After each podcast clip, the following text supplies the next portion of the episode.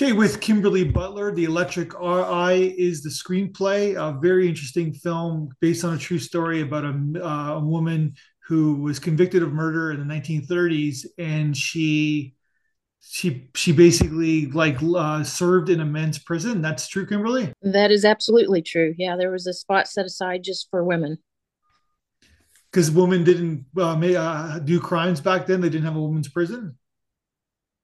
Well, they had women's prisons, but not in the area that she was uh, convicted in. So, and her crime was kind of uh, uh, unprecedented in the fact that she was sentenced to the electric chair. So, they didn't really have a place for her other than in the men's prison.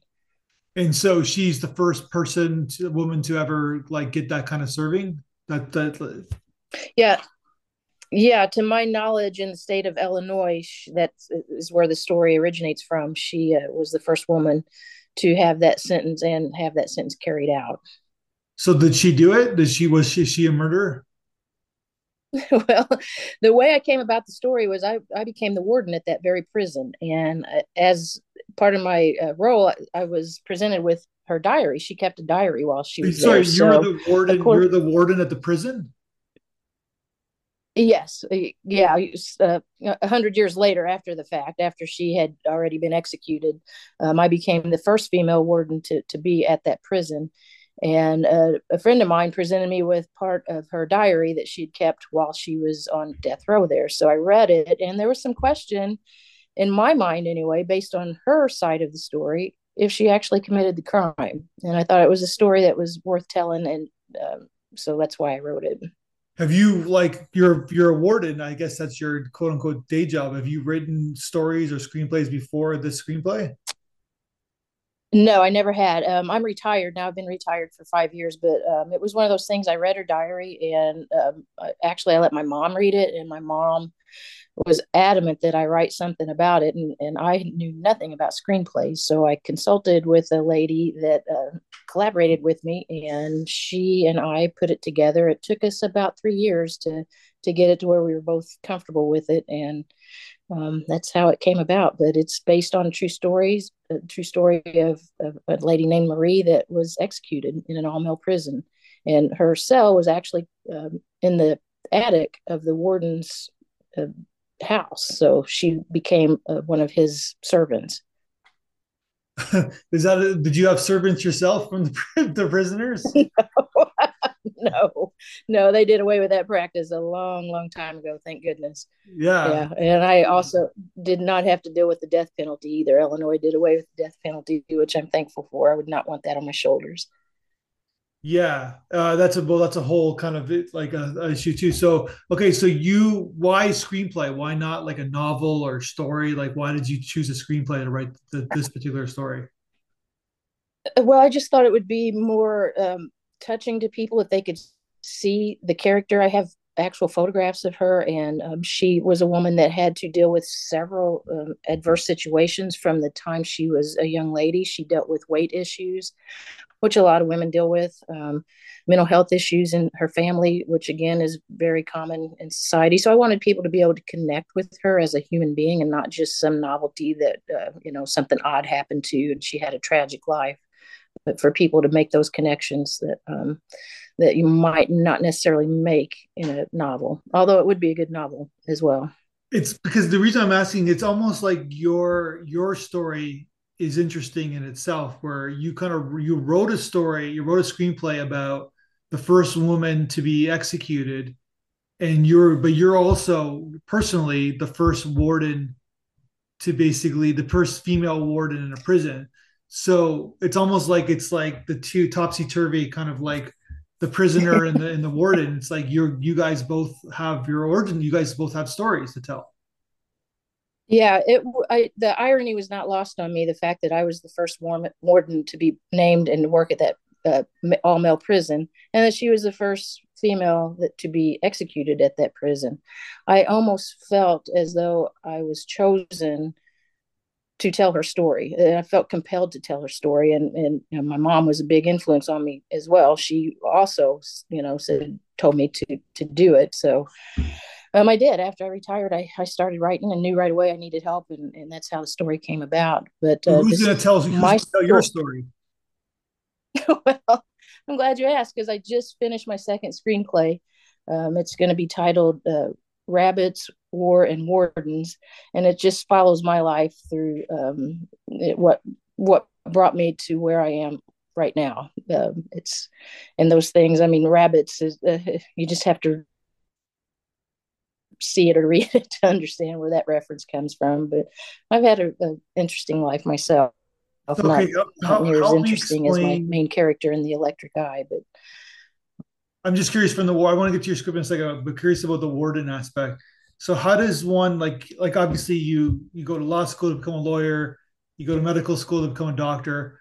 What do you what do you do to become a warden? How does how does one become a warden in, in a prison? Started as a correctional officer, which is the lowest level you can start in a correctional uh, facility.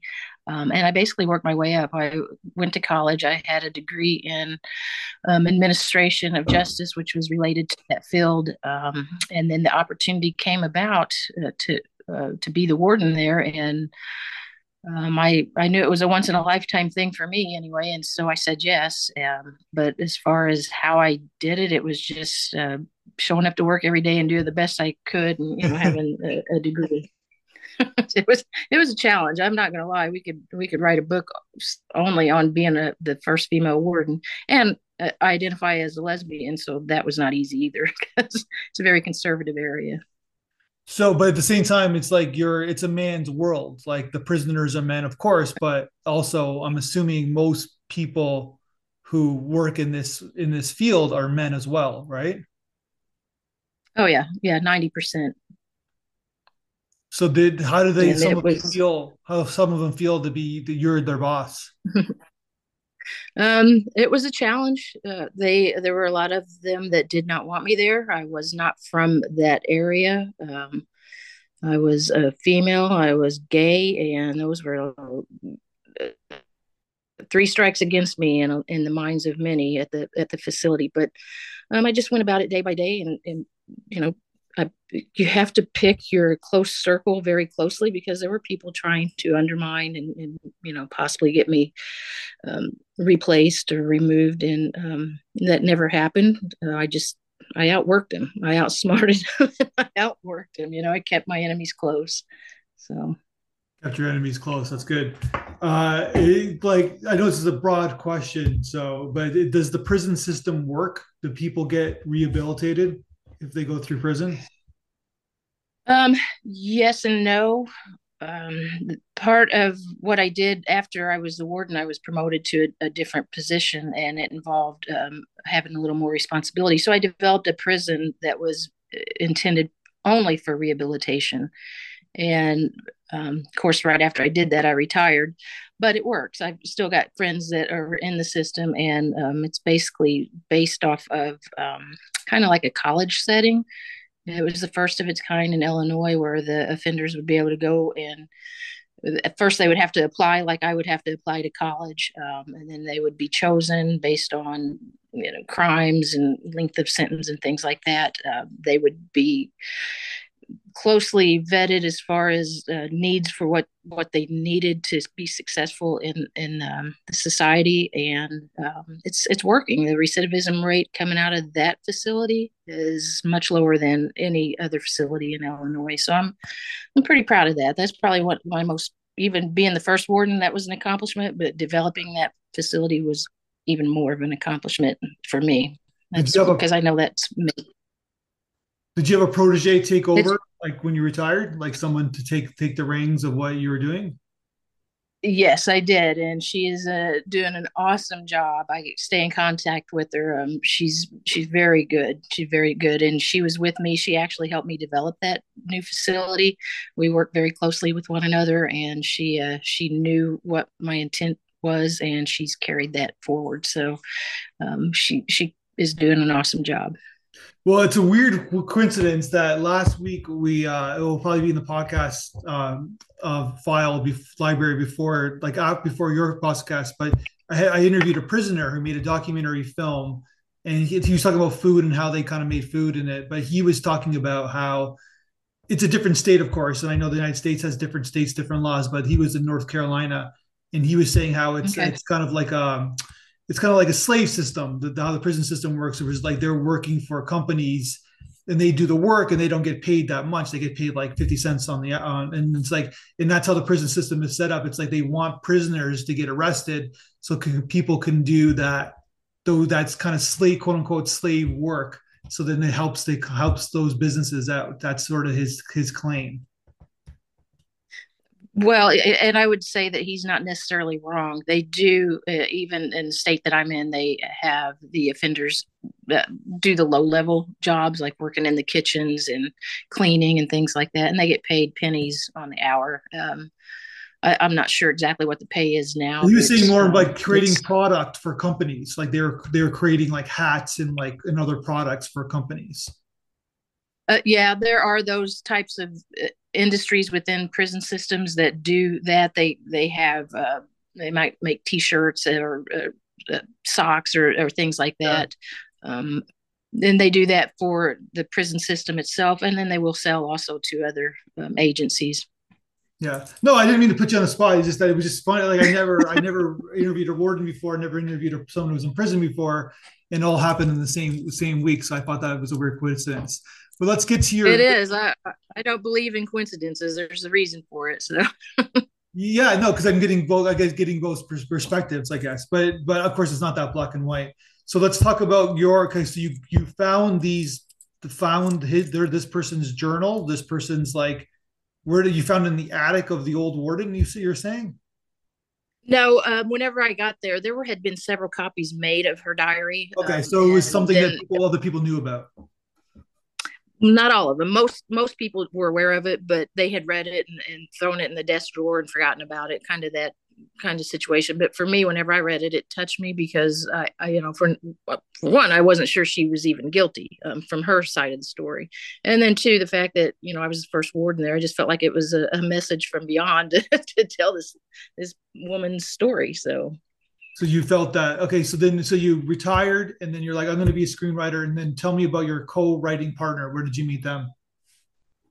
Um, actually, I got on a website. I can't remember which site I was on, but I, you know, I put a query out there that I was interested in collaborating with someone, and my in my mind, I wanted it to be another woman because this is a woman's story. I mean, she had a lot of issues that were related to being a, a woman, and so I had several people get back with me. And then out of the blue, this uh, lady, her name's Marissa, she got back to me and we talked and she immediately was all in. She wanted to to help and she had faced some of the same struggles as the main character um, and so we did. That's how i met her. She was fabulous to work with and she does a lot of screenplay writing for a living. And so she did you how did you guys collaborate? Like through through zoom or or like in person uh, we did a lot of phone calls, and then we would send uh, what we had written back and forth to one another on email, and then she would make changes, I would make changes, and, and it took us uh, probably two years to go through it, That's two amazing. or three years. So you, yeah, because you got you can't you have to have a cohesive theme, I guess, and like I'm sure a lot of things that were in the journal weren't are not in the, in the script itself because you have to like kind of discriminate what what story you want to tell. So in a long-winded question is like what thematically what is your screenplay about? Um it is about uh, we follow the main character from a young age and to the point where she is executed. And, you know i'm giving the whole plot away here but that's that's the story and all the struggles that come with it. And her life is just so tragic. Not only the fact that she eventually meets her demise in an all-male prison but things that happen to her along the way I had it looked at by um, an agency, and they they were like, "Well, this is supposed to be a true story, but it's it's not believable." And like you know, it all happened. It it is true story, and some people unfortunately have very tragic lives, and this woman had one. Um, so that's the gist of it. She just has, um, and along the way, she was such a, a caring person while she was in jail with the other women that were incarcerated. This would have been in the 30s. Um, and most of them were for petty crimes, uh, uh, prostitution and property crimes, yeah. stealing, things like that. Um, she was teaching them how to read. They they had been left behind by society, and but she seen the, the need for them to to be able to better themselves. So she taught a lot of women uh, how to read while she was incarcerated. Well, it also it's a sign of a certain person, individual who actually re, like writes journals, I guess, right? Like who kind of documents their their life. Like not everybody, maybe like one percent of the population will do would do that. You know what I mean? So it, it just kind of shows who she is by doing that itself. Yeah yeah it's an awesome story um, you know my hope is to hopefully one day get it up on the, the screen I, I tell people it's a cross between this is a stretch i understand the green mile and um, uh, the um, oh, i forget the name of the other one but it's a true story uh, there you know of course we had to add lib some stuff in the middle of it and sure. and make the story uh, you know so make it more interesting but it, it's the gist of it is true and her life in prison and the relationships she developed with her matrons were it was just amazing to me. Did she write about her warden in uh, in, in her journals? She mentions him, yes. Just mentions okay, because it's like because it's yeah. like one of those those like stereotypes where you watch a, a movie, a prison movie, the warden's always bad. It's always the bad person. yeah. yeah. Well, I took a different spin on that because having been a warden, um, you know there were things that i had to be bad on and uh, but i tried to be fair and so i tried to make this man fair um, you know and portrayed him as only having to do his job not necessarily wanting to see this but having to do it because that was what his job was. And so i tried to build that into the story his turmoil with you know having to pull the plug so to speak on her. What's the most realistic prison movie? Um, gosh, I, off the top of my head, I don't, I can't think of one right now. Um, maybe Shawshank. Shawshank's actually realistic. That seems a little bit. That seems a little bit fantasy of like all these buddies. It, it, well, all, there are a lot of friendships that are made in, in inside the walls of a prison. I mean, you have to. You have to have uh, comrades. So, but yeah, I can't think of one off the top of my head. That that's uh, that just popped in my mind. Well, that's an evil warden, right? He's the antagonist of the film. yeah. yeah. and we're not all evil. There, are some good wardens out there. Yeah.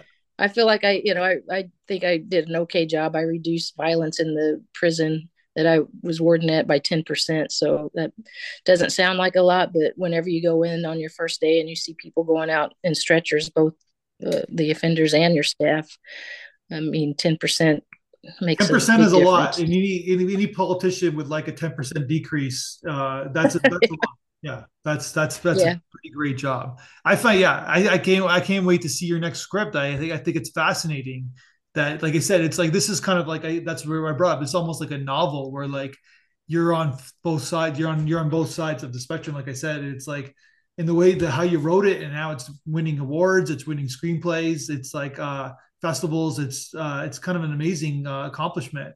What propelled you to submit to um, the screenplay festivals like ours, like for feedback or just to see what what how what the action like what the reaction would be? Uh, yeah, both. I mean, I, I'm interested in feedback because obviously I'm biased and I think it's the best thing ever. But uh, you know, I want to hear from other people to tell me, you know, where do I need to make improvements because nothing's ever perfect. So it's the feedback, and then of course you want the accolades of saying, "Hey, I won this," or "I placed as a finalist," or whatever the case is. So, um, yeah, it, it, it's all the above. So you, so that screenwriting is you're retired now. I'm assuming you got a good pension. So, but screenwriting is your is your passion now? It's not something you're going to be you're doing all the time. Yeah, I mean, I'm finding it really uh, relaxing, and it's kind of a way for me to get some of these things out because being a warden in a maximum security prison was uh, pretty violent, and uh, anybody that has worked in that, yeah, it's it's uh, like it, you see things that you can never unsee. So it's been helpful for me to to put it on paper, and even if it never makes it to the big screen, um, at least I got it out. So it's it's out of my head and on paper and therapy. And it's yeah, it that's kind of what it has been for me. Absolutely. And so I've finished with the. I can't imagine what you've seen. Like that's like I know you're you're you're you, you even if you scratch the surface of what you've seen wouldn't be like it's it's I know it's it's it's, it's you have an amazing story. Your story is like I said. I know you're writing one now, but your story needs to be a film as well. So well, it's finished. It's in the process of being edited, and, and we'll we'll see. I, am not sure how well it flows yet. It's the first write, so I'm sure I'll rewrite it two or three more times. yeah, of course. But you know, that's the way it goes. I'm working on my third one. Um, a, a, lady, I met a 97 year old woman during the Hurricane Ian in Florida, and we rode the hurricane out together. so it was just a fascinating time to, to, you know, to be with this woman and hear her. She's from Germany, and the stories she has I, and again i felt compelled to to put them on paper so and she she's given me her blessing so that's that's my next project so they're all kind of autobiographical stories i guess yeah kind of i mean i've i've got some other ideas that don't involve me because i'm really i'm really not that into myself but you know that's what i know so that's what i'm doing um, but i have some things that are purely out of my imagination that i will probably start working on after i get done with uh, this one with me and the lady in the hurricane. Well i wish you the best. Congratulations. It was thanks for your candor. It was great talking to you and uh, hopefully we'll we'll talk again after these the other screen i hope. absolutely. Absolutely. Thank you so much. Thank you three, four, five,